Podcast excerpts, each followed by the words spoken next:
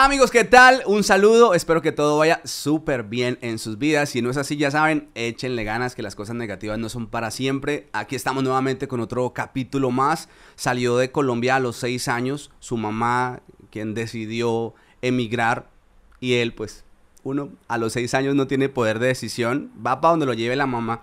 Seis años, ahora tiene veintiocho años, él es David, es ingeniero de productos y servicios. Y llegó a la ciudad de Alicante, a la ciudad donde yo vivo acá, en España. No sé en qué momento viajó para Suiza y en qué momento empieza a trabajar por allí, pero ya le preguntaremos. Trabaja en una empresa eh, que manufactura herramientas de construcción. Y bueno, ya está por aquí David, a quien voy a saludar. Eh, se me fue. Ah, no, aquí está. David, ¿bien o no? Hola, André, ¿qué tal? Buenos días. ¿Qué tal? ¿Cómo vamos? Todo bien. Bien, muy bien. Gracias a Dios. ¿Qué de nuevo? ¿Hoy descansando? ¿Trabajas lunes a viernes? Sí, trabajo de lunes a viernes y los festivos eh, también los descanso. A veces hace puente, pero sí, trabajo de, normalmente trabajo de, de lunes a viernes. ¿Puedes explicar un poco el trabajo que haces? Es un poco complejo de, de, de, de, de explicar así tan brevemente, pero digamos que yo trabajo para una, una empresa que... que la, la central global es una multinacional y la, y la central global se encuentra en Liechtenstein, el cual es el sexto país más pequeño de Europa. Es uno de los tres principados que se encuentran en Europa, que es el Principado de Andorra, el Principado de Mónaco y el Principado de Liechtenstein. Por lo cual es un país soberano y las personas de ese país poseen un pasaporte diferente a cualquier otra nacionalidad. Esta empresa eh, tiene su central ahí.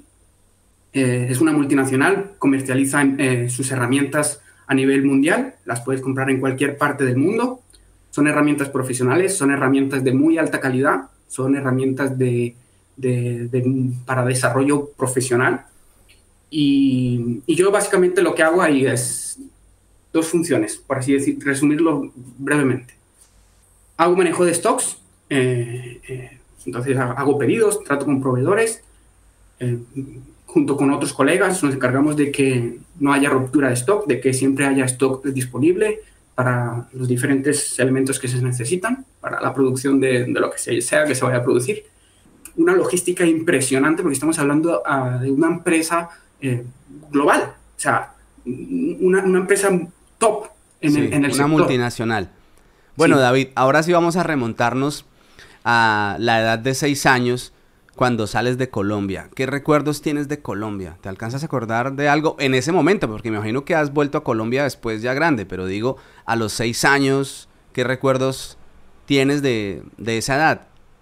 Yo me acuerdo, me acuerdo de mi abuela, que ya, ya falleció, mi abuela materna, que yo, mi familia viene de orígenes muy, muy humildes, campesinos.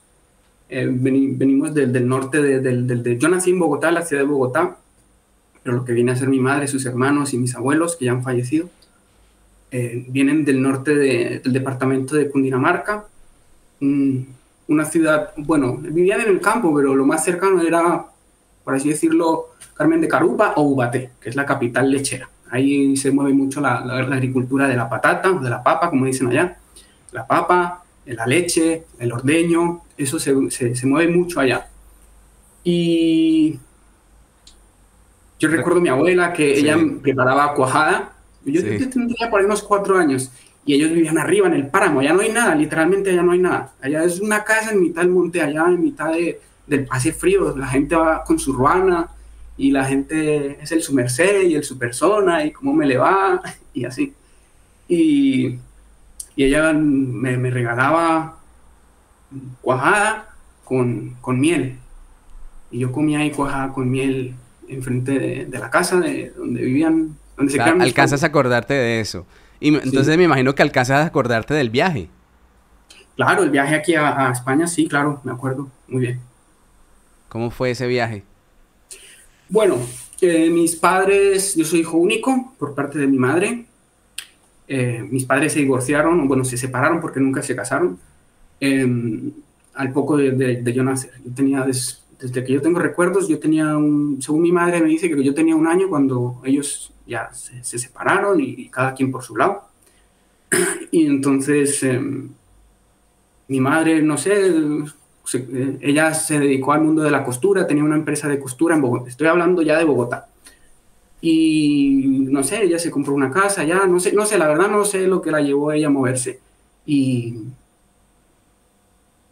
y cogió, y no, a mi madre, se, mi, mi abuela se murió, mi abuela se murió mientras yo estaba en Colombia, eso le dio muy duro a mi madre, yo creo, la pérdida de su madre, también, pues no lo sé, pero yo creo que también el, el hecho de estar ahí uh-huh. con, con mi padre y que él también hizo su familia, no sé, yo creo que ella a nivel... O sea, tu mamá te, le, te levantó solo, o sea, sí, sola, sí. sola, ella mi te crió sola.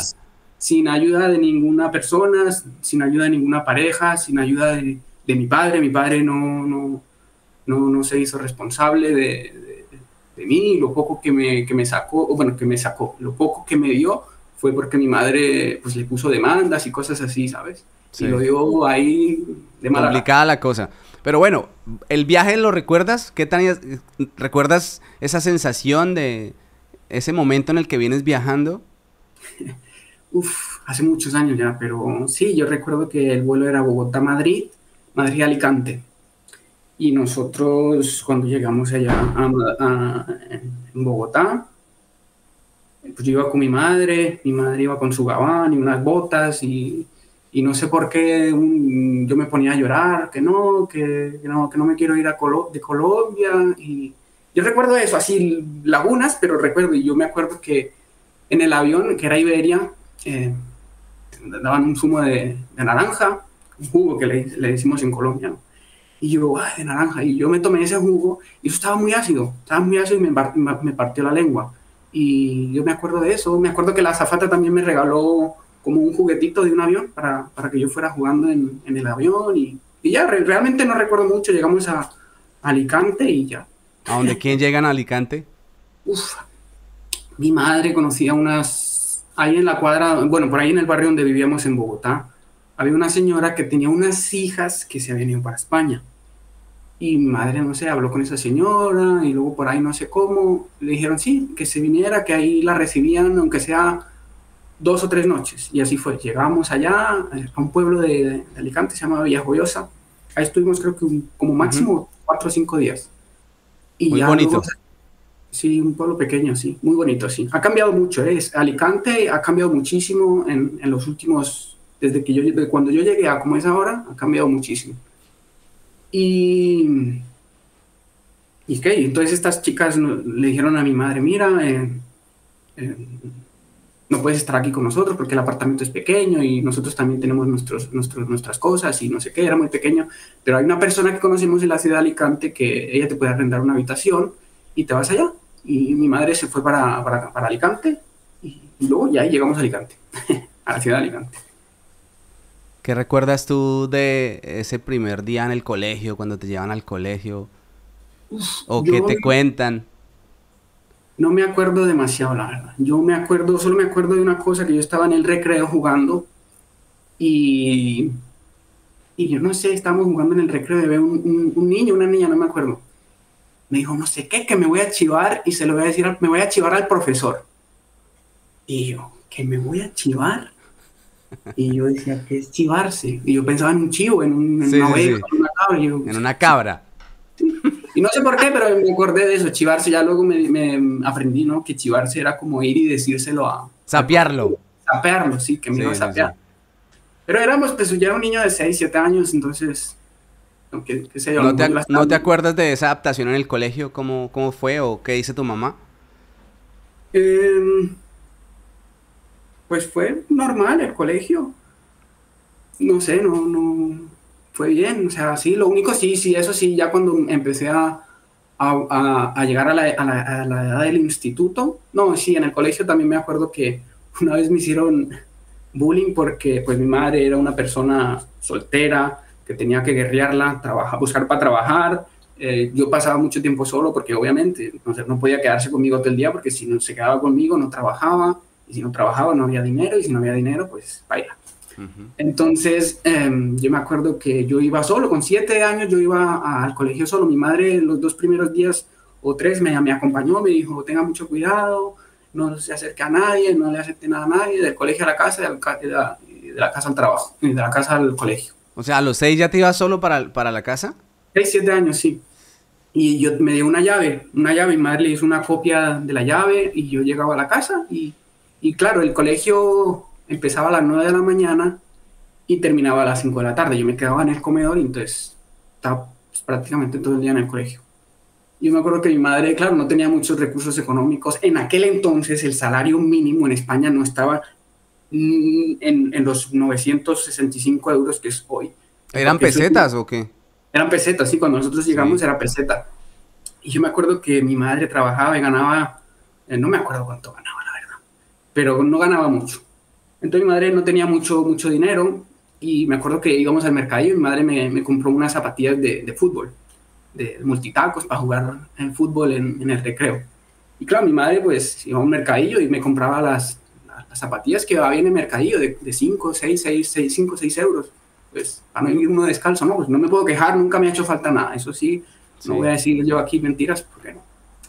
Y, y, y eran la, la copia, ¿no? Como era la imitación de en aquel entonces eran las Total noventa de Nike, sí, unas sí, blancas sí. con dorada, que traías una franja sí. en el lateral, con la lengüeta. Las que usaba Ronaldinho. Exacto, y yo decía, ah, esas me encantan. Y era la imitación, entonces en vez de tener el símbolo de la marca original, pues traía así una imitación, que tú la ves y se veía que era chiviado, que era plata. Y, y yo llegué, me las compró mi mamá, me fui a jugar fútbol al colegio, y habían algunos niños eh, que me, me vieron las zapatillas porque eran muy llamativas, eran blancas con doradas. Y los niños me vieron, me decían, no, oh, qué guapas que están tus zapatillas, no sé qué. Y yo, sí, sí, están muy guapas. Y, y para que veas, los, yo también, no voy a decir que no, porque yo a lo mejor me, he sido malo también un poco en el colegio. Ajá. Pero me acuerdo que había unos niños que me dijeron, oh, qué guapas, no sé qué. Y luego me decían y me decían, ah, pero son falsas. Ah, no son las originales. Esas son de las baratas. Y yo, pues me sentía mal. Mal. Yo, yo, ¿No sabías? ¿No sabías? Yo qué sé, yo mis zapatillas y me gustaban para jugar pelota y, y yo qué sé. Y, y sí, yo sí recuerdo que eso me, me hizo sentir mal, que me dijeron, ah, no, esas zapatillas, que no son originales. Y yo, pero bueno, al final me, me dio igual y ya, luego crecí. Luego cuando llegué al instituto, ahí sí que sufrí un poco más de, de, de racismo, por así decirlo. Abiertamente, porque yo se me ve en la cara que, que, que soy latino, que no soy español, ni soy europeo, ni nada. Y, y me siento orgullosamente colombiano, he de decir. Y, y me acuerdo que una vez estaba yo en el, en el instituto, una chica así de la nada, estábamos molestando en la clase, y la chica, era una chica, teníamos como trece años o algo así. La chica se volteó y me dijo, tú, eres un inmigrante de... De miércoles. Machu, Machu Picchu, porque ahí no sé qué, Machu Picchu de mierda. Que, que, que nada más que venís aquí a, a quitarnos el trabajo a los españoles. Y no sé qué. Vete a tu país, inmigrante. Y yo me quedé así, yo me quedé frío. Los compañeros se quedaron así como mirando frío. Incluso el profesor se quedó mirando así como que, uy, ¿qué pasó aquí? Y ya como que, nada, ya, las cosas pasaron. Y, o sea, ¿el profesor no dijo nada? Eh, no, no dijo nada.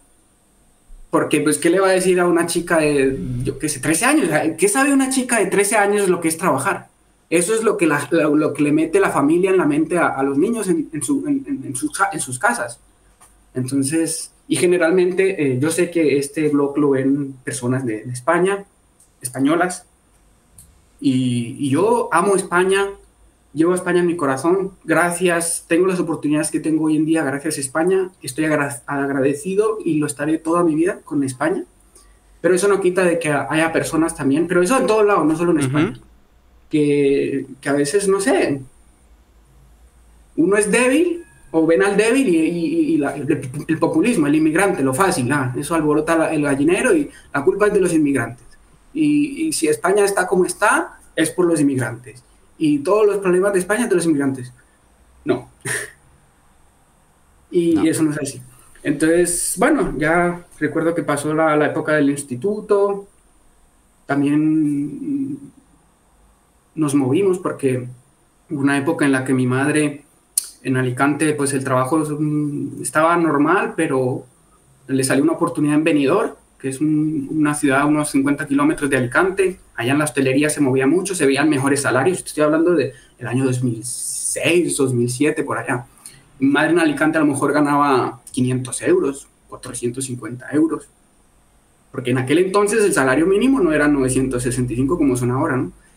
Y entonces en Benidorm los salarios eran mayores a, a, a los que se veían en Alicante. Pues para una inmigrante como era mi madre, sin formación, sin, sin contactos, sin, sin, sin nada, que tenía, como, como dices tú, el rebusque. Y ella llegó allá a Benidorm a trabajar de camarera de pisos y allá me acuerdo que ganaba a lo mejor como novecientos euros, luego trabajaba en otro hotel y en ese hotel se ganaba mil euros y así. Y esa era la, como la época dorada de España, ¿no? ¿Cómo tomas Antes tú ese de... cambio?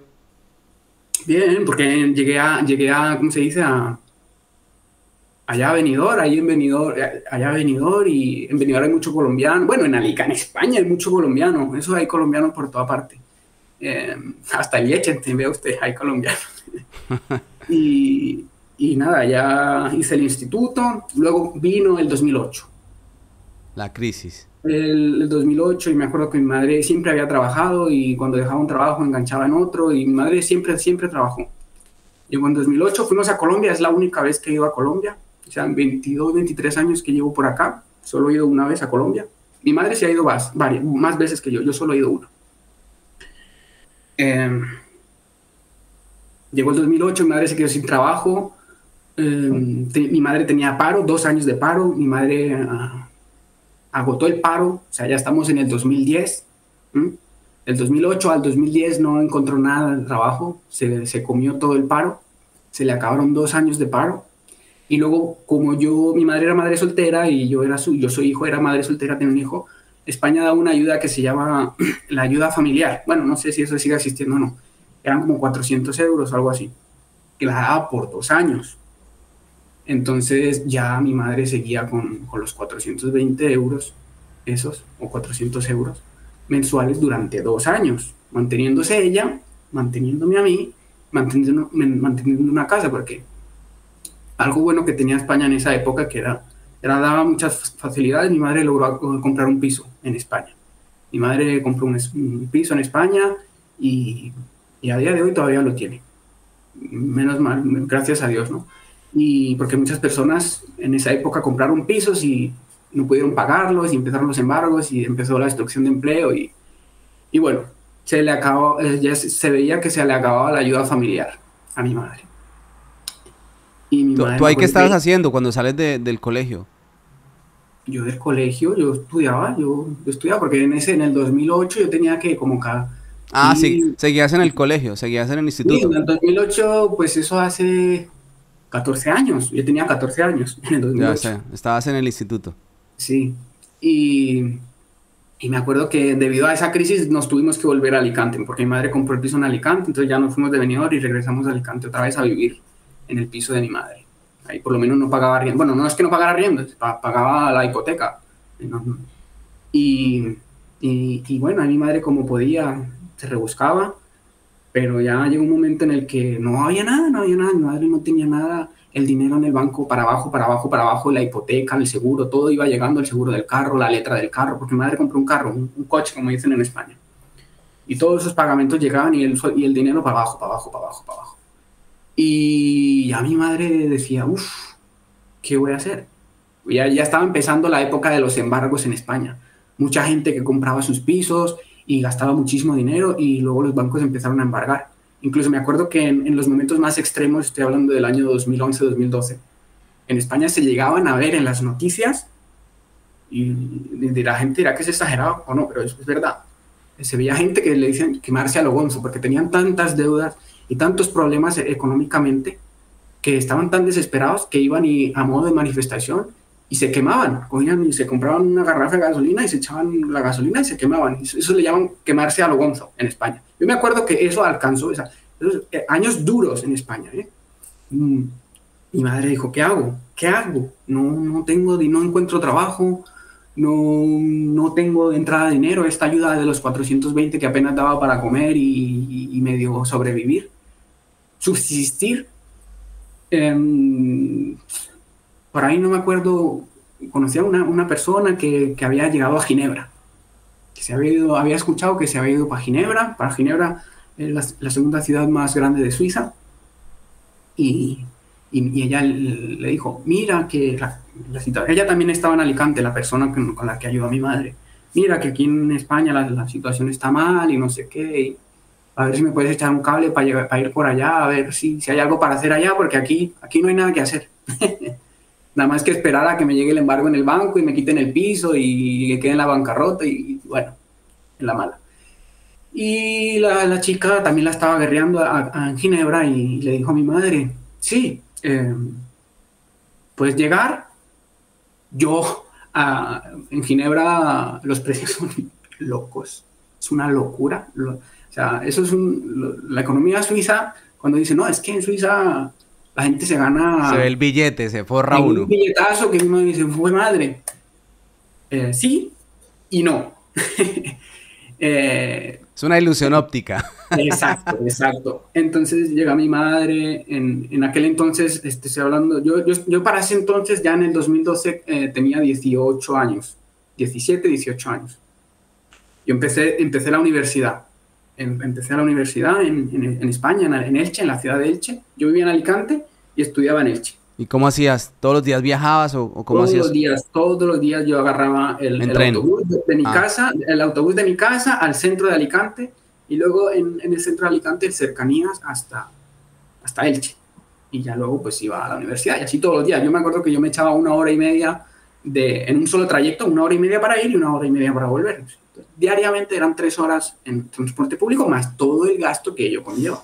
Claro.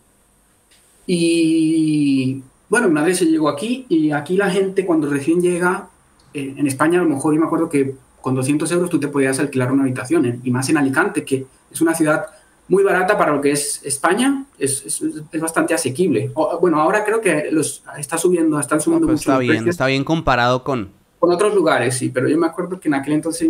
En España, en Alicante, tú te podías alquilar una habitación por ciento cincuenta, ciento ochenta euros. O sea, ¿tu mamá se va?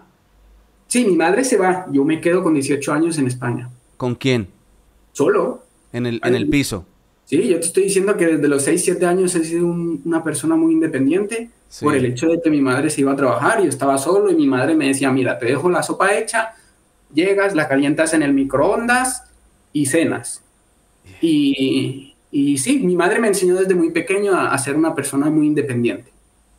A, a, me decía, mira, cuando yo no esté, lo que sea, así se cocina un arroz, así se, así se hace... Así me enseñó, pues, básicamente a, a ser un poco independiente. Dijo, mira, lo que sea... Un poco no, mucho.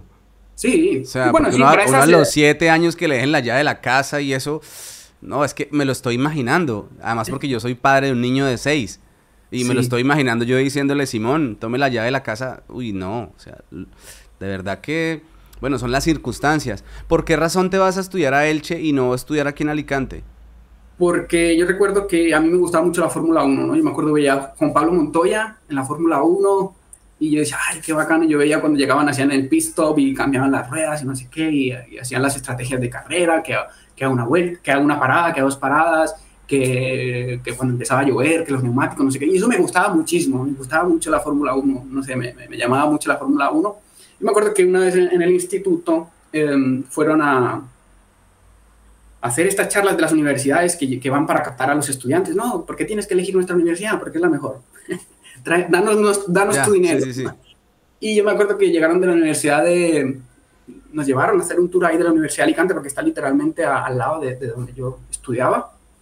Eh, y no, no me gustaron porque ahí las ingenierías que habían eran las ingenierías de, de civil, ingeniería civil, obras públicas, arquitectura, eh, ingeniería, eh, ingeniería um, informática e ingeniería química.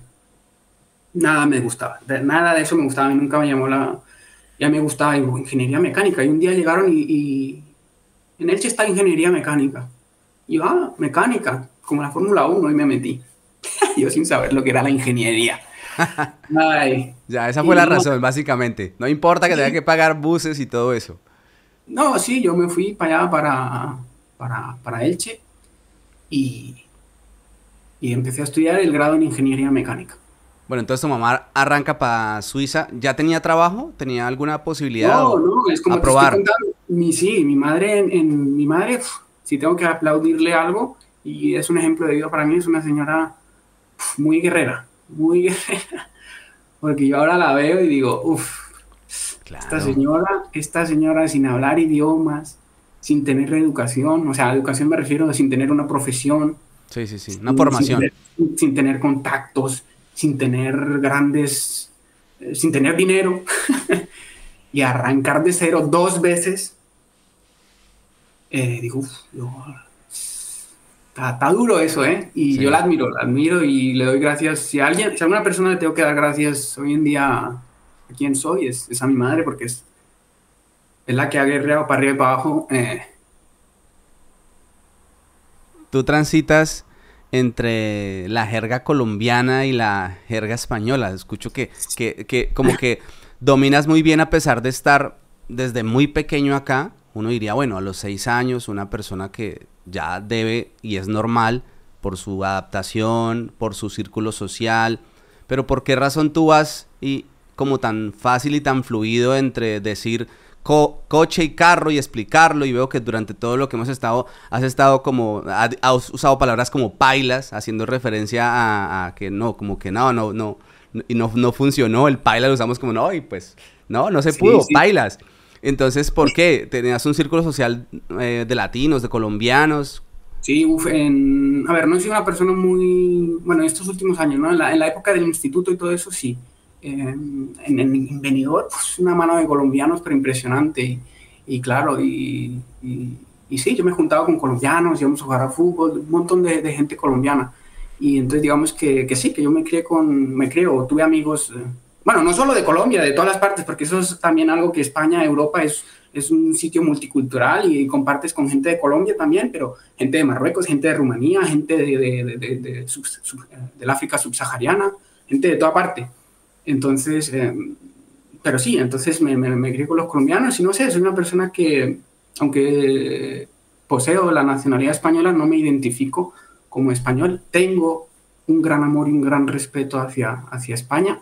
La llevo en el alma, pagamos impuestos en España, mi madre tiene un piso allá que todo, todos los años le llega el impuesto de bienes inmuebles, el impuesto de basuras, y cada que yo puedo y, y, y voy me doy unas vacaciones, voy para España, entonces le hago el gasto a España, ¿no? Mis euros se quedan en España, o mis francos se quedan en España. Pero tú tienes la nacionalidad española, tienes, me imagino que la cédula española, ¿cómo te sientes? ¿Te sientes... colombiano-español, español-colombiano? ¿Cómo, cómo, cómo, ¿Cómo es esa identidad que, que tienes? Eso es un poco... Eso es, eso es algo triste, ¿no? Bueno, triste. La vida del inmigrante.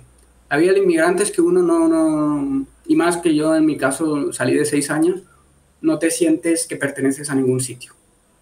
Yo no me siento que yo pertenezca a España. Me siento que, pertenezca, que pertenezco a Colombia porque soy colombiano, mis padres son colombianos, me crié en Colombia y no sé. No sé... No sé por qué en España hay un problema de identidad, que si uno dice que, que viva España ya lo tachan a uno que es uno de la ultraderecha, que uno es un racista y no. Mientras que, por ejemplo, si yo soy de Colombia, digo, no, viva Colombia. Y, y como que todos los colombianos lo celebramos independientemente de la ideología que cada uno tenga. Eh, yo me siento muy orgullosamente colombiano. Me siento de Colombia. Yo me identifico como colombiano. Donde llego, yo soy David, soy de Colombia. Me acuerdo cuando yo llegué aquí a la empresa y me estaban presentando a los compañeros, en su gran mayoría, por no decir todos, son... Son, son, son europeos, y cuando me veían, ah, ¿de dónde eres? De Colombia, y se quedaban así como que, uy, colombiano, aquí, trabajando codo con codo con nosotros. Ah, no, porque normalmente se acostumbra a ver a, a la inmigración eh, latinoamericana en su gran mayoría, no solo latinoamericana, sino también, por ejemplo, la inmigración en general que llega a Europa es en busca de mejores perspectivas, y por lo general, pues la gente no tiene... las oportunidades que, que tiene en su país, ¿no? Que muchas veces no les sirven los estudios o por lo que sea, están acostumbrados a llegar a hacer trabajos eh, no cualificados. Entonces ya se acostumbran que la que te limpia la casa es un inmigrante, la que te cuida a, la, a, tu, a tus padres que, que están ya ancianos es un inmigrante, que, ah, que hay un trabajo que no sé qué, un inmigrante. ¿Por qué? Porque los españoles no, no lo quieren hacer. Entonces, eso se acostumbra no solo en España, sino en Europa, a ver al inmigrante como la mano de obra barata y fácil para hacer lo que las personas normalmente no quieren hacer. Cuando me ven a mí, que yo llego, ingeniero, tal. Uy, sí que lo notamos, soy de Colombia, porque yo digo, soy de Colombia. Eh, la gente se sorprende y, y me gusta para que la gente vea que en Colombia también hay gente con potencial, con ganas de salir adelante, de aprovechar las oportunidades que España o el país donde tú te encuentres te brinda, y hay que aprovecharlas. Y, y bueno, creo que nos hemos saltado ahí un no, no, no, no, no, no, vamos, vamos bien, vamos bien. Igual, pues, como siempre en el podcast lo digo para la gente que quizás les aparezca por primera vez, así como a ti alguna vez te apareció un contenido por primera vez.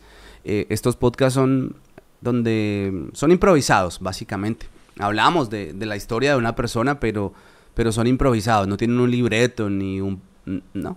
Como se da la conversación y si cambiamos de tema, pues cambiamos de tema y no, no pasa nada. Te quería preguntar algo acerca de la integración, que yo escucho hablar mucho del tema de la integración, ya que estás hablando de emigrar. Cuando alguien emigra a un país como España, eh, se habla de, de eso, de la integración. Algunos dicen que integrarse es adaptarse a todo para poder eh, adoptar un país o que el país lo adopte a uno. Pero, ¿cómo te, ¿cómo te fue a ti con eso?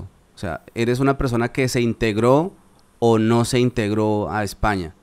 Sí, sí, me integré, me integré muy bien y, y, y yo me acuerdo, yo, mi personalidad ha cambiado bastante, ¿no? Porque yo cuando era un pelado, un niño, era más, no sé, más abierto, más extrovertido, era un niño y me gustaba, y como era solo, yo me acuerdo que mi madre, me ayudó mucho, eh, los vecinos de mi madre, bueno, los vecinos donde mi madre tiene el apartamento, ellos son españoles. Me acuerdo que mi madre se iba a, a trabajar y yo estaba solo, a lo mejor los veranos, estaba muy, mucho tiempo solo. Y ellos tenían un perro, mis vecinos de arriba, en España. Y yo le decía, ay, mira, que me gusta tu perro, me lo dejas sacar a pasear aquí enfrente de la casa. Y yo, yo qué sé, uno pelado, así llegaba y le tocaba el timbre a, al vecino. Oye, que he visto que tienes un perro y me gusta y, y que no sé qué. Ah, sí, toma, sácalo. Y no sé, por medio de eso me, me fui haciendo muy, muy amigo de... De, de los vecinos de mi madre o de, de mis vecinos también. Y, y ya, pues como te digo, mi madre compró ese piso en el año dos mil tres. Ya son veinte años casi que mi madre tiene ese piso. Y veinte años, no, no he vivido los veinte años ahí, pero eh, sí he vivido muchos años. Toda la época universitaria, toda par, mucha parte de mi, de mi infancia y de parte de mi adolescencia también la viví ahí. Y entonces ya... Luego ellos tenían hijos, poco más mayores que yo. El menor de ellos me sacaba como cuatro o cinco años, pero no sé. Y ya como que jugamos a la Play, jugamos a esto, no sé. Y ya me fui integrando con ellos. Y, y ellos son personas que vienen de Andalucía. Y, y me decían, mira, que prueba esto, que, que el gazpacho manchego, que, que las gachas migas, que... No sé, así, su, su, su, la comida española y tal, y... Y sí, me, me integré muy bien, me integré muy bien y, y sí, soy una persona, no sé. Que como te, siempre te voy a hacer una siempre... pregunta como papá, como papá, porque yo analizo mucho a mis hijos y yo, por ejemplo, y lo he hablado en otros podcasts, y yo los, yo los dejo que fluyan como quieran, que se adapten como quieran, que hablen como quieran, porque cada persona, siempre lo digo, cada persona vive un proceso muy diferente, pero los niños, pues cada uno se adapta a... Ejemplo, tú usas Z, S, C, desde los seis años, pues obviamente estás en la educación y lo vas aprendiendo, pero lo que decía ahora, usas mucha terminología colombiana, quizás por el entorno en el que también estuviste, también conoces toda la jerga española, obviamente porque como acabo de preguntar, y por eso te lo preguntaba, ¿cómo te había ido con el tema de la integración? ¿Cómo te fue a ti con el tema... especialmente de, del idioma desde, desde niño? ¿Te costó trabajo del, del español como tal? Al principio sí, tengo que reconocer que sí, y este es un problema que tiene la mayoría de las personas latinoamericanas, que no, no hacen la diferencia entre la C, la Z y la S. ¿Y por qué digo esto? Porque yo en el colegio nos hacían dictados, nos hacíamos exámenes, y siempre los profesores me daban caña, me decían, oye, esto está mal, mal, mal, mal, mal. Aquí es una S, aquí es una C, aquí es una Z, siempre lo pones todo con S, casi todo, pones la C donde no es, pones la S donde no es. Y, y, y yo creo que es por eso, porque el hecho de hablar eh, castellano, que es en España, eh, te ayuda mucho, eso te ayuda mucho a mejorar tu ortografía. Y desde el tema académico, yo empecé a, a, a utilizar la C, la Z y la S para mejorar mis calificaciones gramaticales en el colegio, porque no, no, solo, era, no solo era el examen de, de español, de lengua castellana, sino era el examen de historia. Pues te decían, nárrame, yo qué sé, la, la primera, la, la guerra de, yo qué sé, cualquier cosa.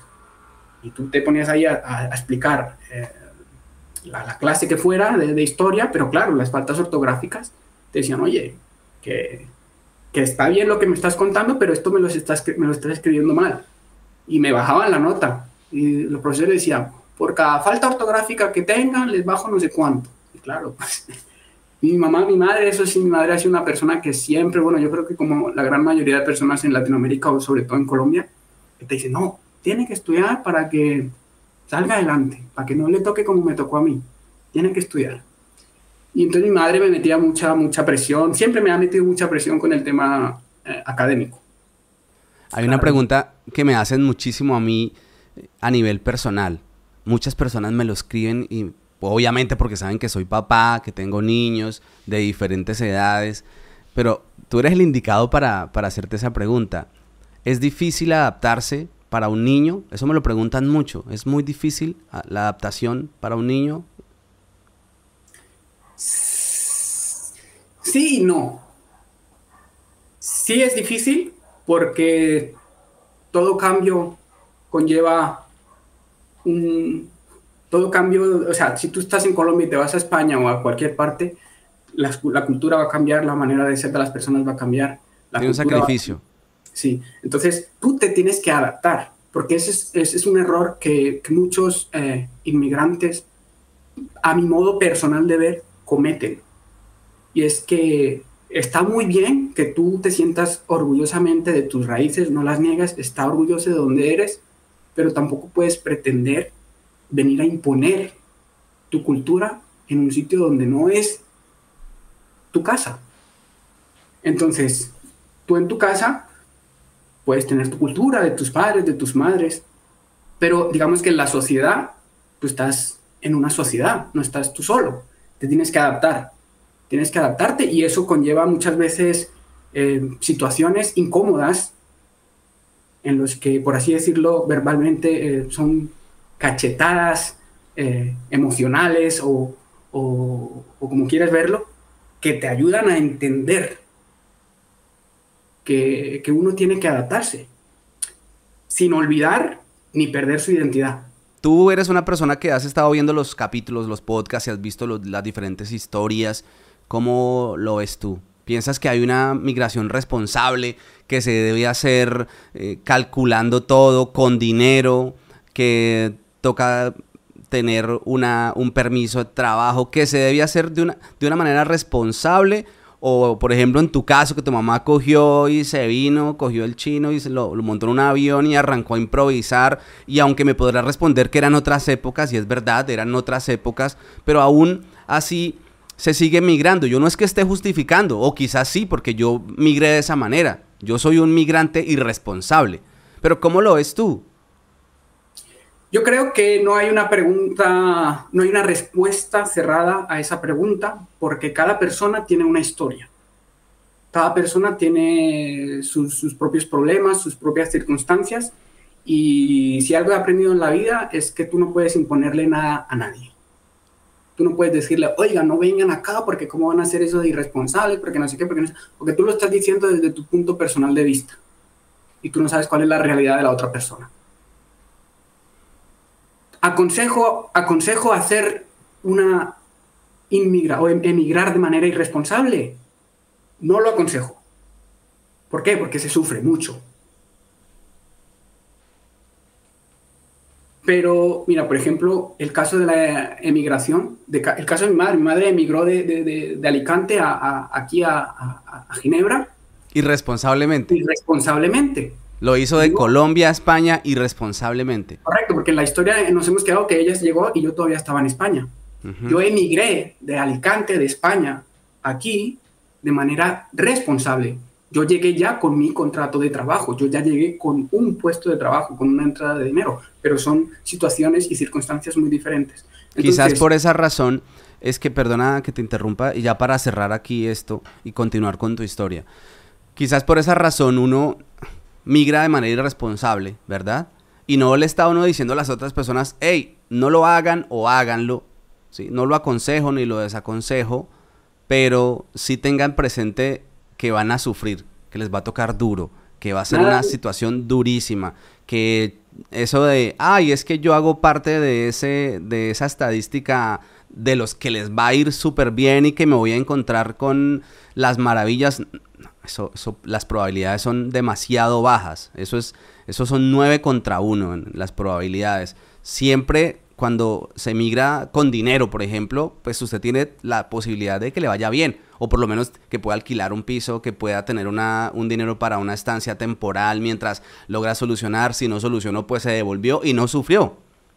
Pero cuando uno viene sin plata, viene uno con una alta probabilidad de que le toquen cosas durísimas, que le toque pasar situaciones adversas, que le toque luchar contra la corriente. Y eso es quizás lo que puede uno aconsejar. El hecho de que yo haya migrado responsablemente no es que yo esté incitando a la gente a que lo haga, pero sí tengo el conocimiento y la experiencia para poder decirle a alguien, oiga, a mí me pasó, tenga cuidado, porque le va a tocar duro, no lo haga, o, o, o hágalo, lo que sí decida, pero le va a tocar duro si lo hace como lo hice yo.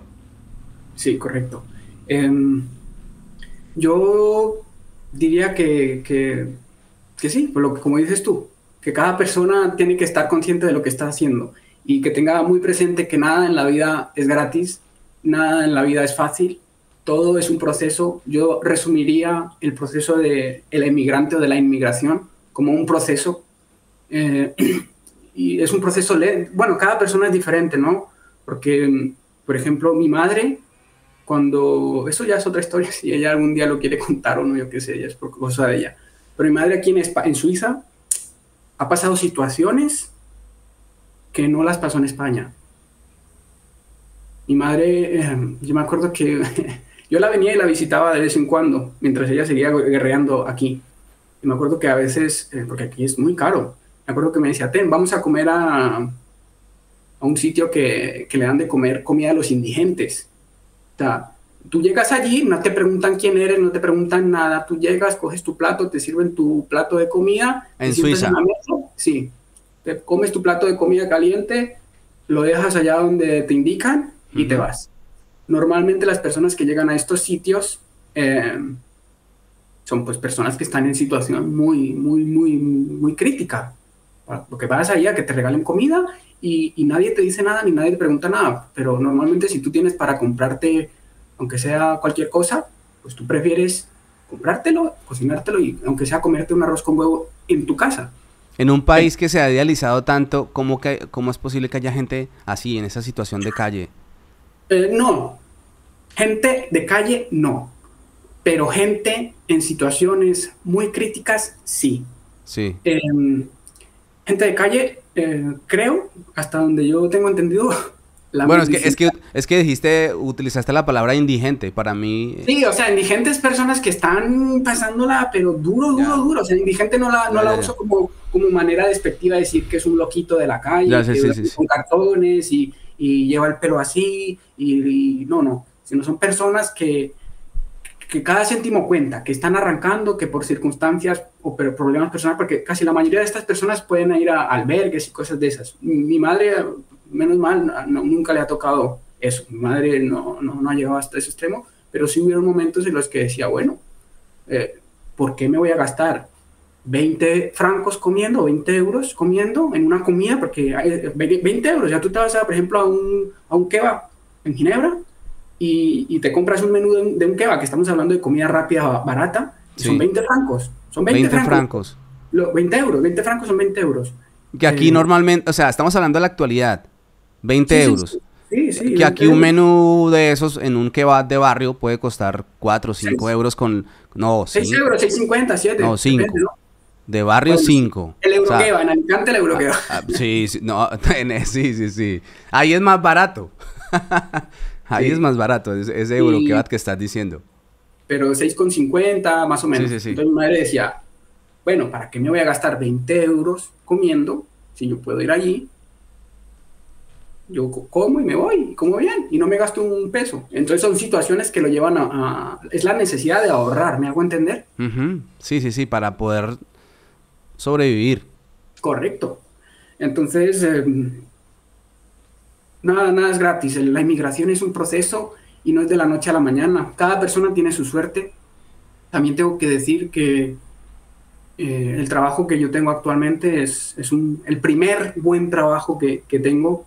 Soy, soy relativamente joven, sí. Tengo veintiocho años y es mi primer buen trabajo. En España trabajé en el mundo de la hostelería, tuve que lidiar también con el mercado laboral español, la precariedad española. Eh, y Ayer le preguntaba yo a una chica también que entrevisté, que no, no ha salido, pero cuando ponga este podcast ya estará ese. Eh, le preguntaba por, por eso, que son personas muy jóvenes, ven el mundo de una manera muy diferente. Pero estábamos hablando precisamente de eso, de la precariedad del, del trabajo. Sí, de hecho eso es el motivo que a mí como profesional español, porque yo soy ingeniero en España, o sea, yo, mis títulos son profesiones reguladas, el ingeniero técnico industrial y el ingeniero industrial son profesiones reguladas por el Ministerio de Trabajo, en, en, bueno, por los ministerios que correspondan según, según tu profesión, según tu rama. Entonces yo soy una persona cualificada, altamente cualificada, y la precariedad laboral me ha llevado a buscar mejores oportunidades que no he encontrado en España. No me puedo quejar, uh-huh. porque nunca me ha faltado un plato de comida en la mesa, nunca he tenido que pasar por necesidades así extremas o, o cosas así, siempre he tenido lo, lo, lo, lo justo y necesario, pero digamos que yo consideraría que España es un muy buen país para, para vivir y tener tus necesidades básicas cubiertas. Tener seguridad, tener comida, tener un techo donde dormir, tener, eh, sí, tus necesidades básicas como persona cubiertas.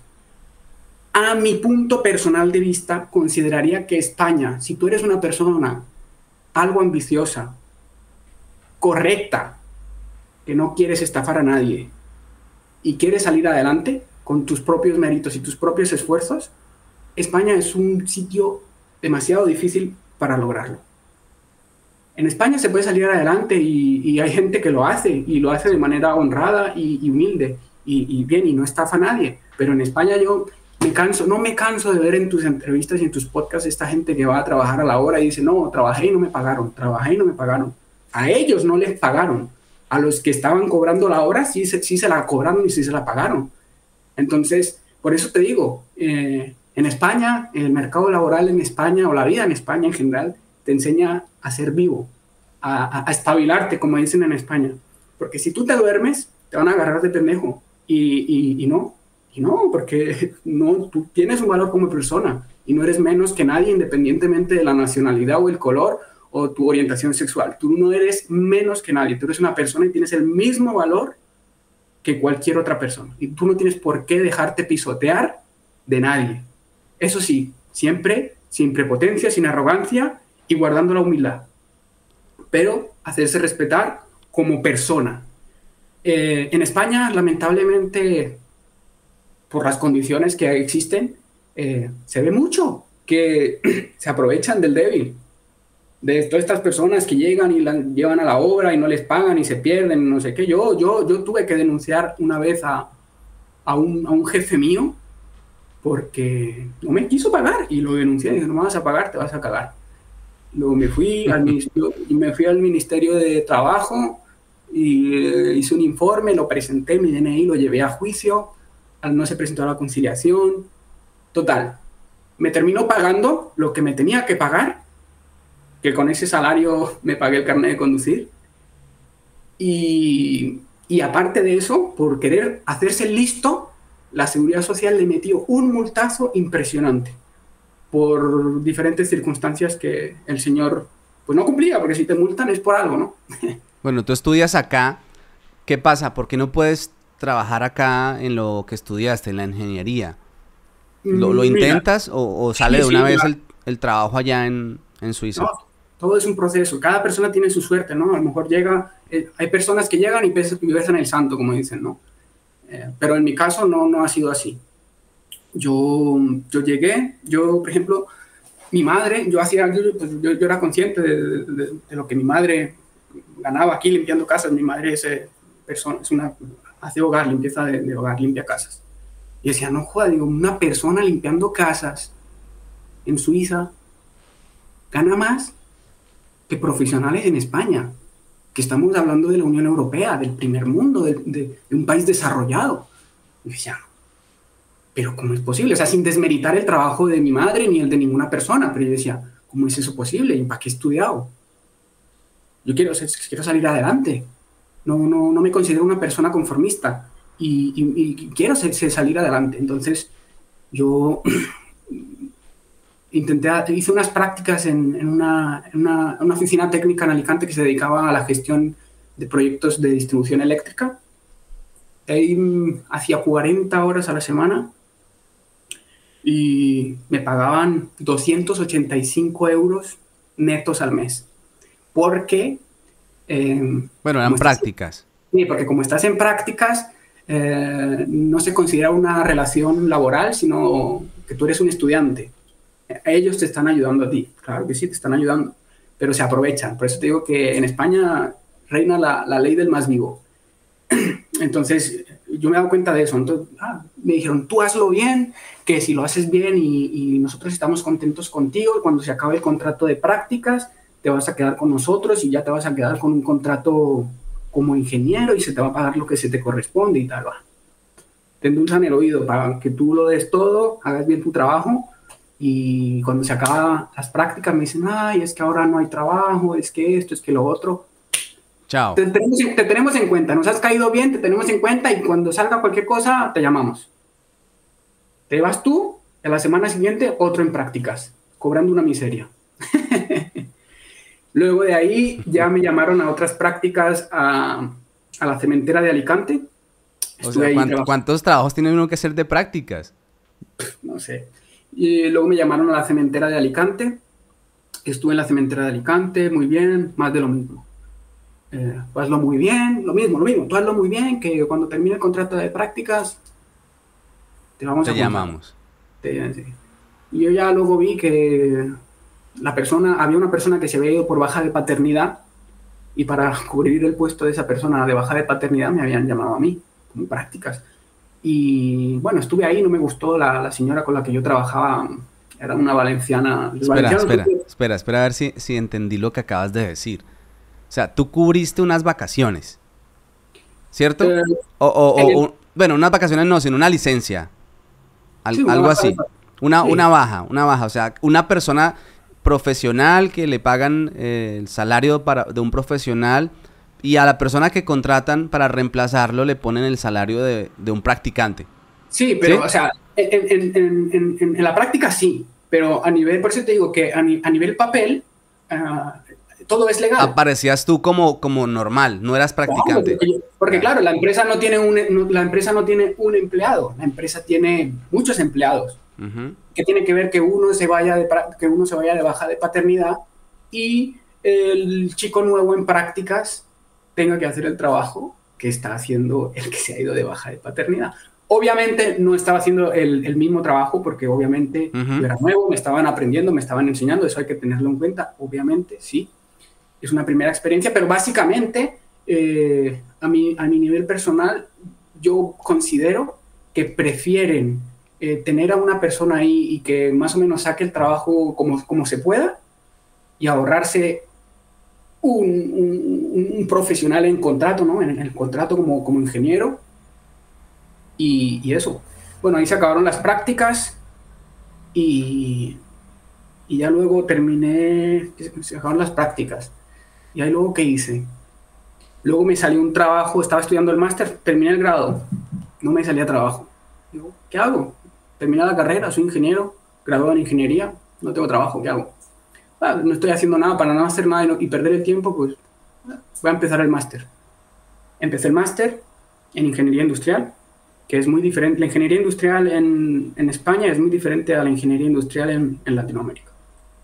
Eh, y mientras estaba yo haciendo el máster en ingeniería industrial, un día por el grupo de, de WhatsApp del, del, del máster, un chico dijo, eh, mira que uh, hay alguien que esté interesado en un trabajo, que yo estoy trabajando y, y me voy a ir de este puesto porque me ha salido algo mejor y pues necesito encontrar a alguien que se quede en mi puesto.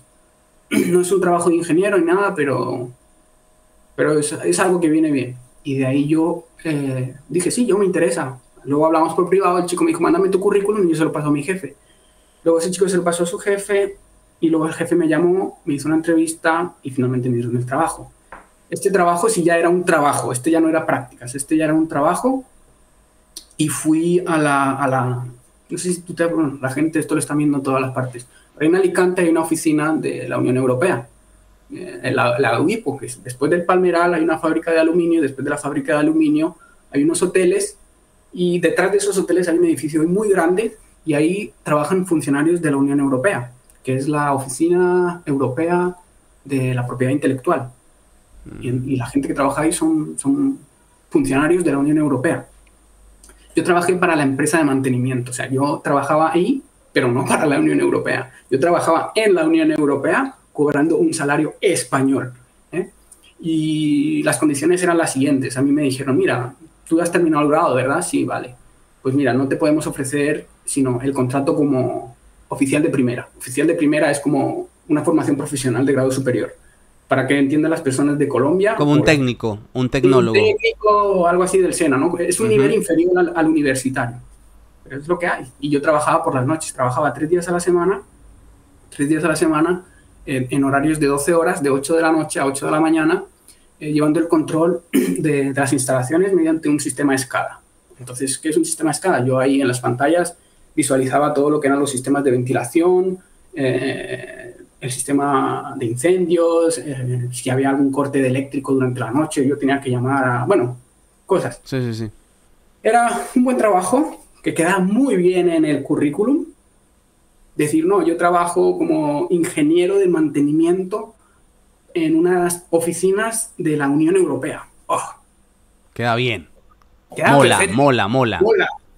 En la práctica, cobrando mil ochenta euros con contrato de F P, trabajando las noches, fines de semana, eh, y me acuerdo que me, me empezaron a, a, a tomar el, el pelo. Ya se ponía, un, se ponía un compañero enfermo, David. Oye, David, que este se ha puesto enfermo, tienes que salir ya echando leches para... Bueno, echando leches no, pero si puedes venir, por favor, a, a cubrir al compañero, que luego te lo vamos a compensar, que esto se tiene en cuenta para más adelante, que no sé qué. Vale. Iba. Y luego llego a final de mes, digo, hostia, mis horas extras. Digo, oye, que yo he hecho horas extras del día que... yo tuve que, que cubrir a esta persona. Sí, pero es que como tú sabes que tu contrato es de jornada completa, pero si te están pagando, pero solo trabajas treinta y seis, entonces eso compensa las horas y no sé qué. Yo, bueno, ya me empezaron a... Enredar. Ya me empezaron, sí, ya me empezaron a, a, a... Ya me empezaron a joder. Ya luego llegaron las navidades, porque eso, eso es un sistema de mantenimiento que está activo las veinticuatro horas del día, los trescientos sesenta y cinco días del año. Y yo me acuerdo que me metieron la Navidad... y el año nuevo. Y yo dije, uff, bueno, no pasa nada. Y, y ya empe- estaban empezando a abusar ya. Yo sentí, yo sentí que estaban empezando a abusar de mí. A nivel, no, a nivel de que siempre me llamaban para, para cubrirle su, sus muertos, pero a mí no me compensaban ni me decían nada de lo que me decían. No, se tiene en cuenta, no sé qué. Eso era pura habladuría. Se, se realizaba.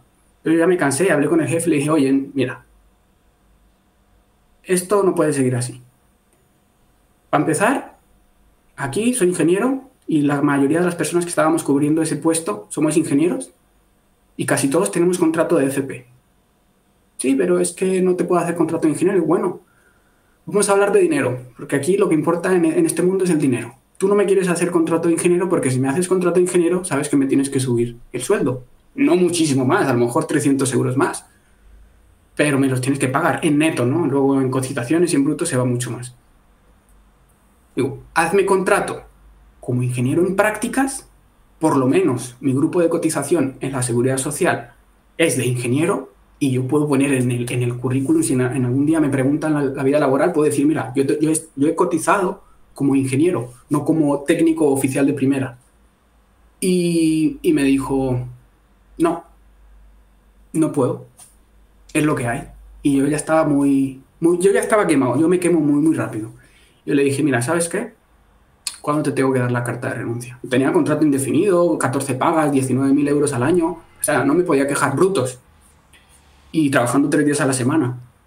doce horas de noche, eh, que luego los días libres me los pasaba durmiendo. Eso me empezó a, a afectar emocionalmente, ¿no? Trabajar de noche, no veía la luz del día, no socializaba con nadie, estaba aislado. Eso empezó a afectar y dije, mira, ¿sabes qué? Siento que estoy perdiendo más de lo que estoy ganando. Y, y decidí, porque yo me ganaba ahí el sueldo en ese sitio, me ganaba con las pagas prorrateadas, porque eso es que te, la, te las incluyen en el, en el salario. Eh, ¿mil cien? mil trescientos y algo. Con, con la paga prorrateada, sin prorratear eran mil cien, no llegaba, mil cien. Con la, con la paga prorrateada eran mil trescientos o algo así. Y, y yo dije, no. Pues, ¿puedes explicar lo de la paga prorrateada para la gente que está en América Latina? Sí, en España eh, la legislación, creo, tampoco soy abogado, define el sueldo en catorce pagas. Entonces la empresa tiene la posibilidad de, pues son doce pagas mensuales, y luego la, la empresa tiene la posibilidad de, uh, me voy a quedar sin batería, un momento, voy por el cargador. Vale, dale, son... dale, dale.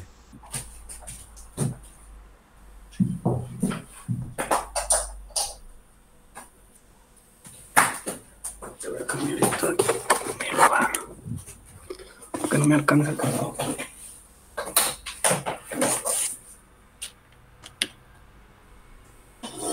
Vale, lo siento. No te preocupes. Las pagas prorrateadas son que la legislación española indica el sueldo en catorce pagas eh, anuales. Quiere decir que de las catorce pagas te pagan tus doce mensualidades y luego hay dos pagas extras que, según el convenio o según la empresa también, pueden decidir que parte de esa paga que te tendrían que dar o en junio o en diciembre, te la dividen y te dan un poquito cada mes. En Colombia le llamamos la prima de la prima de junio y la prima de diciembre. Es básicamente eso. doce salarios, o sea, de los doce meses más la prima de junio y la prima de diciembre. Que sumándolas todas serían catorce. O sea, uno hace cuentas de doce de los salarios más dos son catorce. En Colombia nunca se paga como acá lo que acabas de decir de, lo, de la paga prorrateada, que es hacer una sumatoria de las catorce y... esas catorce dividirlas en doce, básicamente. Correcto. Incluir las dos pagas en, par en partes iguales en cada mes. Vale. Y, y sí, eso. Y ya yo le dije, mira, ¿sabes qué? No, no, ya está. Te presento la carta de renuncia. Me fui, le di la carta de renuncia, renuncié. Y yo dije, mira, pff, no sé qué va a pasar, no sé dónde voy a encontrar trabajo ni, ni nada, pero estoy cansado. Cabe recalcar que durante estas experiencias laborales han pasado a lo mejor dos, dos años o tres años. En esos dos o tres años yo mandaba currículum como un loco a todos los lados. En InfoJobs mandaba currículum. Eh, eh, incluso me acuerdo que hice, me llegaron a preseleccionar para una oferta para irme a Arabia Saudí, que iban a hacer una planta des, desalinizadora allá. Pasé el proceso psicológico, el proceso de cálculo, la prueba de inglés, pasé todo. Y al final no, me dijeron que sí, pero al final no, no, no me dieron el trabajo. Y bueno, al final no me salía nada, no me salía nada, no me salía nada. Y yo estaba abierto a irme a cualquier sitio donde yo considerara que me iban a brindar una buena oportunidad para mí, para mi futuro profesional y, y personal. Y también cabe resaltar que eras en ese momento, bueno, eres una persona profesional. Sí, sí, yo en ese momento yo ya tenía el grado en ingeniería mecánica. O sea, yo ya era graduado en ingeniería mecánica. Eh, En ese momento, bueno, eh, mando un montón de currículum. Yo decía, tengo que mandar currículum a Suiza porque si me man se me sale un trabajo en Suiza de ingeniero, uff, ya está. La saco al estadio. Me olvido ya de, de andar aquí quejándome porque no me alcanza o por lo que... Bueno, no, tampoco.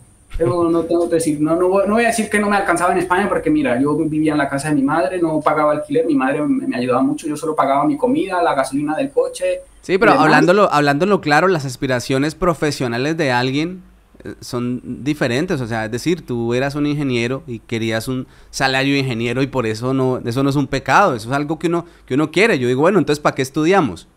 Sí, correcto. En España personalmente considero, me van a pegar mucho Pablo aquí las personas, pero yo diría que en España hoy en día no merece la pena estudiar.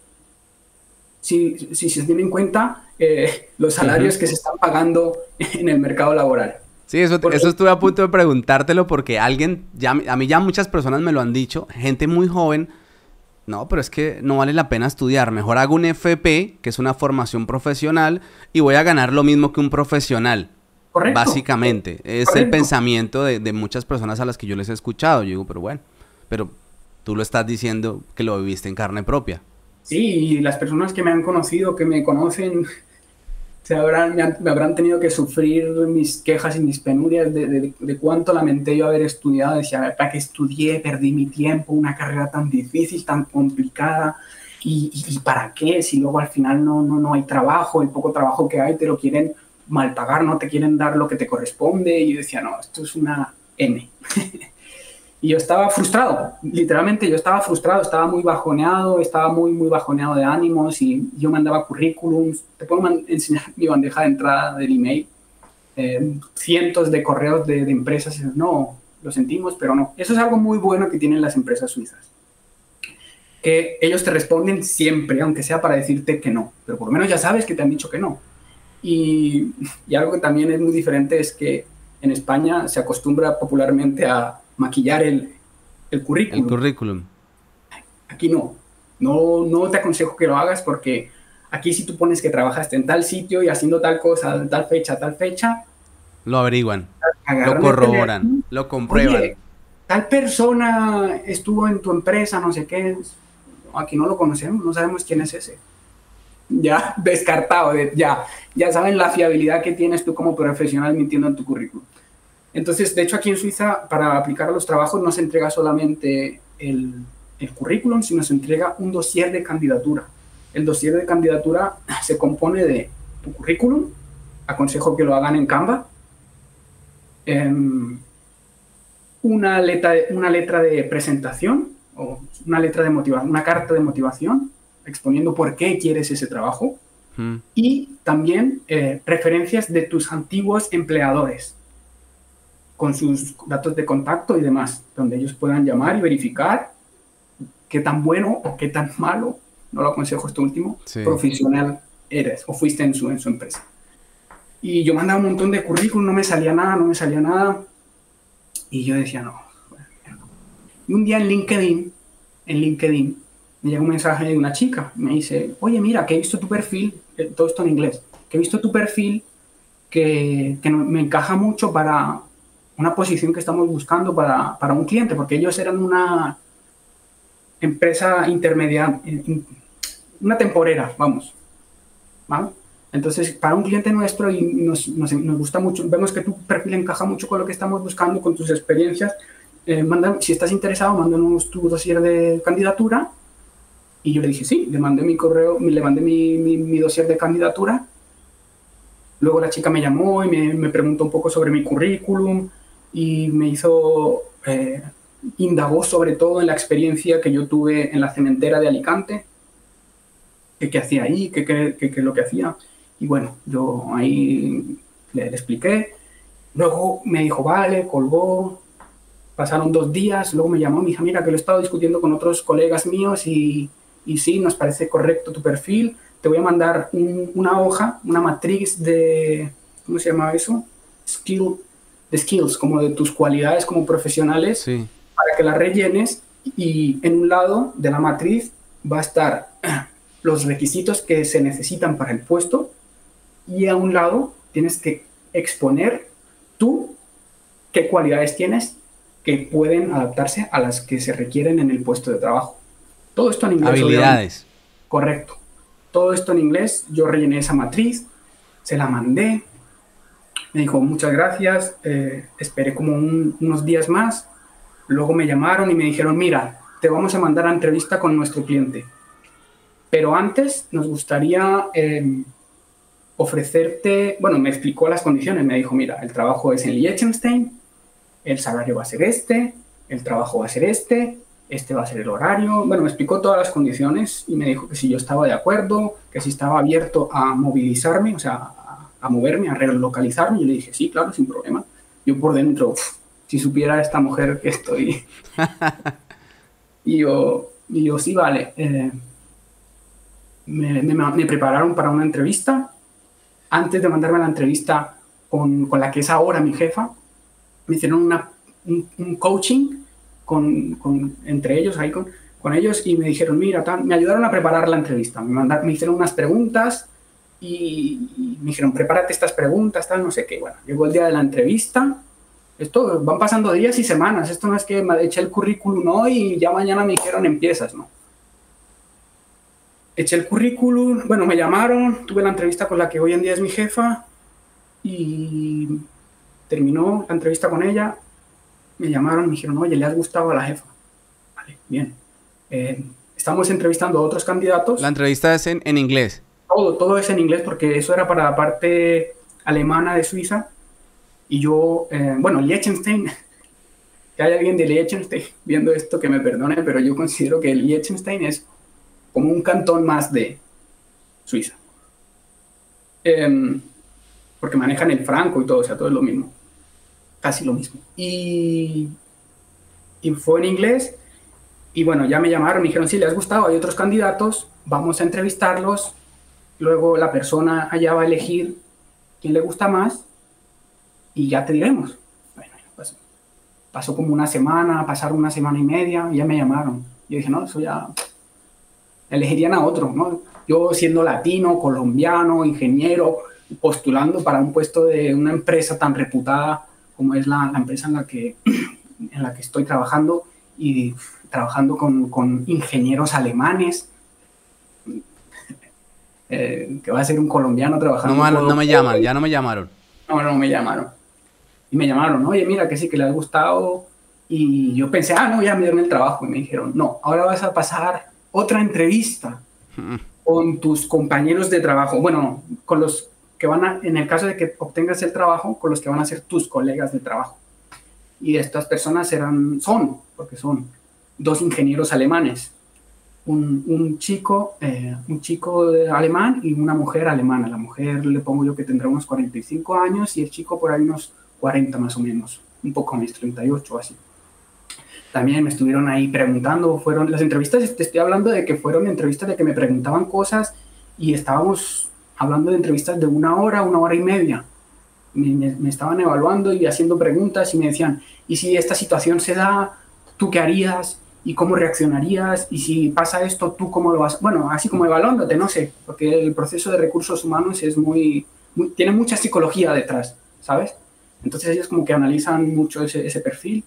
Y terminó la entrevista con, con los ingenieros eh, alemanes y me dijeron, bueno, ya, ya te diremos algo. Yo, vale. Pasó como una semana y me dijeron, no, es que estamos, estamos haciendo más entrevistas. Yo, no, ya. Yo ya estaba, ya digo, no, yo ya estaba, digo, que... Qué presión, que digan, ¿no? Prefiero que me digan que no me dan el trabajo, ya quitarme este peso de encima de estar con esa angustia. Esperando la incertidumbre. Porque, porque eso fueron semanas, no fue de un día para otro.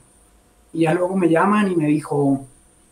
Me llamaron de la temporera. Me dijeron, oye, que... Que sí, que...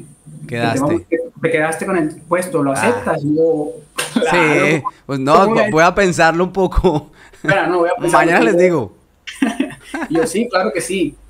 Y obviamente ya me, me ofrecieron el contrato de un año, me dijeron el contrato va a ser de un año, por la política migratoria de Liechtenstein, eh, eh, tienes permiso de trabajo, pero no de residencia. Entonces, yo actualmente tengo dos permisos de trabajo. Tengo el permiso de trabajo de Liechtenstein, pero no tengo permiso de residencia en Liechtenstein. Y en Suiza tengo permiso de trabajo y residencia. Entonces, por eso yo vivo en Suiza, en el cantón de San Gallen, muy cerca sí. a un colombiano que se casó con una suiza, que yo también vi ese, ese, ese podcast del, del sí, colombiano sí, sí. que se casó Daniel. con la suiza. Sí, vivo a cuarenta minutos de San Gallen, y, o menos, como veinticinco. Y entonces yo vivo en Suiza y trabajo ¿Trabajas? en Liechtenstein. ¿Y a, a quién le pagas impuestos? A Suiza, a, a los dos. Eso es un, un, ¿cómo se dice? Un tratado de doble imposición.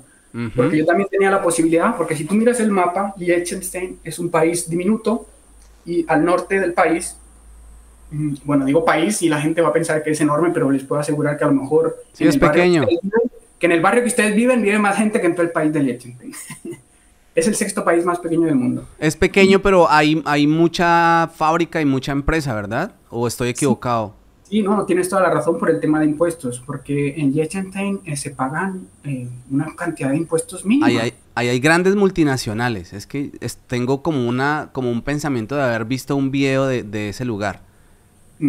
Entonces, al norte, eh, yo podía vivir a, irme a vivir a Austria. Austria es la Unión Europea.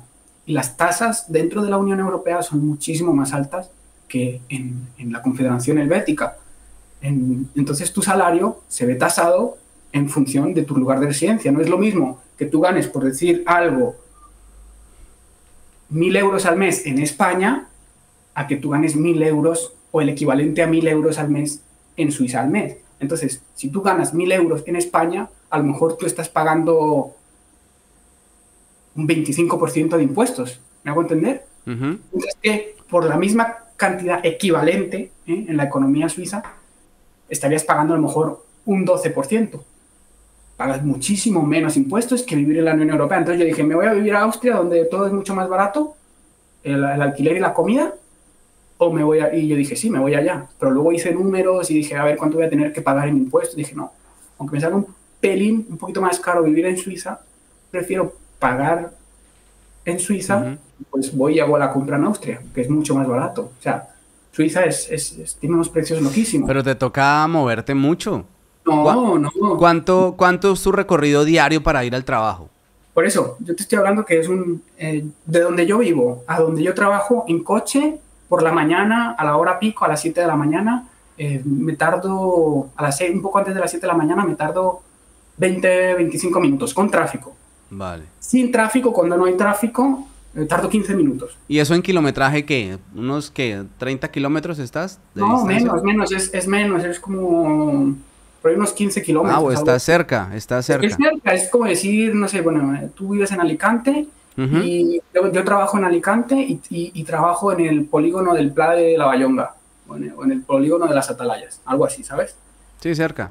Y, Aus- y Austria está, pues, lo mismo, pues en vez de ir para el polígono de las Atalayas, te vas para Villafranquesa, y en Villafranquesa es Austria. Entonces es como que son tres países, pero que están ahí, es como que...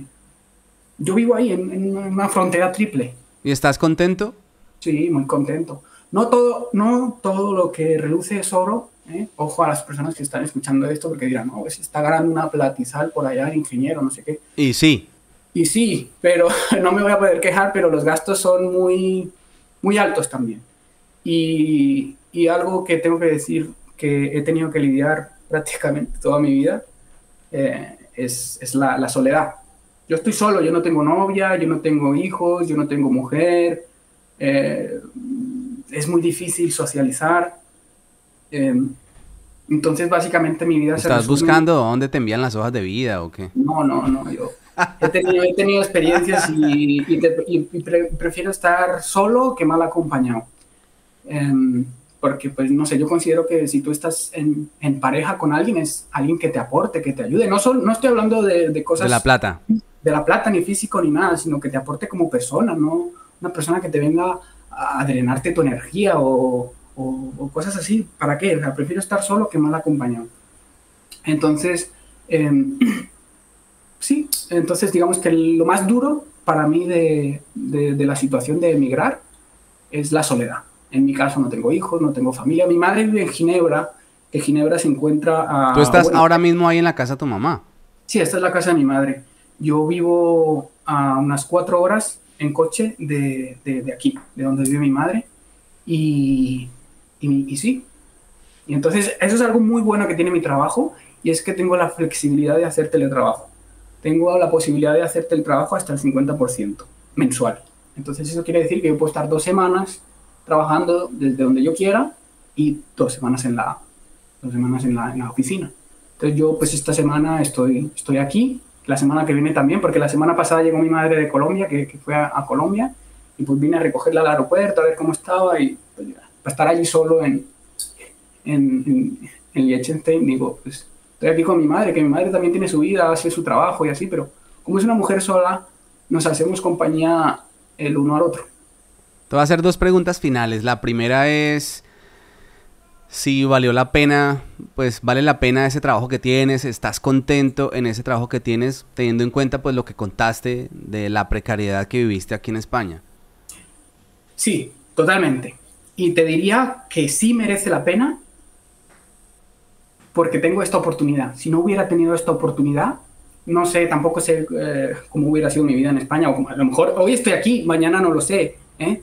A lo mejor mañana nos encontramos por ahí por Alicante y te digo, hey, sí. André, ¿cómo estás? Nada, aquí estoy otra vez buscando trabajo. Sí, sí, sí. Pero, pero en España, desde mi punto personal de vista y desde mi profesión, considero que no vale la pena estudiar porque el sistema educativo es demasiado duro para la precariedad que existe en el mercado laboral. Y ese es un problema que tiene el sistema educativo español, que está arrojando más profesionales al mercado de los que necesita, porque España es un país que le cuesta muchísimo generar empleo. Le cuesta muchísimo y es, es, es histórico, o sea, no es que sea de ahora ni de antes, no. España, a excepción de esos años del, del dos mil al dos mil seis, donde estaba Aznar y luego Zapatero, en su gran mayoría de, de, le ha costado mucho generar empleo y empleo de calidad. Entonces, España, eso tengo que partir una lanza en favor de España, y es que la inmigración que España emite, en su gran mayoría, de los españoles hablo, ¿no? Eh, son personas cualificadas. ¿Por qué? Porque, como te digo, España es un país que puedes estar bien, estar tranquilo, tienes tu casa, tienes tu comida, tienes tus cosas. Eh, no es fácil, obviamente, pero digamos que dentro de lo que cabe, estás cómodo. Pero a nivel profesional, por lo menos lo que es la zona de Alicante, en, uh-huh. en lo que es mi rama, hay poca, poca oportunidad o poco, no sé. Bueno, te me adelantaste a la segunda pregunta, porque la segunda pregunta era si valía la pena estudiar en España. Pero bueno, ya me has dado respuesta. Eh, depende. A nivel, considero de... yo que... Eh, bueno, entonces te la voy a tirar más directa la pregunta. Hace un momento dije yo, o trasladé un comentario que he escuchado de... Pues no vale la pena hacer una, un estudio profesional, mejor hago una, una, un F P. Que es una formación profesional o un grado medio. ¿Vale la pena entonces? Mejor, es mejor hacer Totalmente. un grado medio que hacer un, una carrera profesional. Depende, de, de, depende. Si quieres ser médico, tienes que ir a, a estudiar medicina y es una profesión muy esencial en, en, en, la, en la sociedad. Entonces, si no hay médicos, ¿qué va a pasar? ¿No? Entonces, por eso te digo, que, por ejemplo, mmm, gente que estudia magisterio. Hay una plaza de profesor y luego hay cinco personas que tienen la carrera para ser profesor. ¿Me hago entender? De, de niños, de niñas. Entonces, eso es un problema que, que hay en España. Y a mi modo personal de ver, ¿eh? Desde mi experiencia, desde lo que yo he vivido, y no estoy diciendo que esto sea la verdad para todos, ni, ni mucho menos. Habrá gente que diga, no, yo aquí en España tengo un buen trabajo y me gano quién sabe cuánto y... Ok, lo que, me alegro por ti. Uh-huh. A mí no me ha ido tan bien como te ha ido a ti, por eso estoy aquí. Y, y estoy muy, muy contento de, de esta oportunidad que, que, que tengo. No, y no eres el único, no eres el único. Porque mucho español también migra. Sí. Sobre todo profesionales. La, la, España tiene fuga de cerebros. España invierte muchísimo dinero, pero millones y millones de euros en educación, que luego los profesionales no encuentran oportunidades en España y tenemos que salir. Tenemos que salir. Yo he salido. Y, y aquí estoy, y te lo digo claramente, eh, André o Andrés. Mientras yo tenga trabajo aquí, ni se me ocurre la idea de ir a vivir a España. ¿Por qué? Porque yo puedo permitirme ir a España cuando yo quiera y darme unas buenas vacaciones, disfrutar del sol, disfrutar del tiempo, que estoy a dos horas en avión, pero en la vida... Bueno, no lo sé, pero yo diría que las probabilidades sí. de que yo logre obtener un salario como el que yo tengo aquí son mínimas. Bueno, de todas maneras no hay que escupir para arriba porque uno nunca no, sabe, no, David. No, no, no, no, yo te lo he dicho. Hoy estoy aquí. Sí, ahora, ahora lo viste, sí, ya lo sé. Yo estoy aquí y mañana sí. nos encontramos por Alicante sí. y estoy por ahí echando currículum y yo qué sé, ¿sabes? Vale. David, pues gracias. Gracias por compartir con nosotros en este capítulo, en este podcast número no sé qué, ciento algo, debe ser ciento tres por ahí creo que vamos, ciento dos, ciento tres. Bueno, pues muchísimas gracias Andrés y nada, para arriba. Estamos hablando. Que tengas una buena tarde. Chao. Hasta luego. Chao.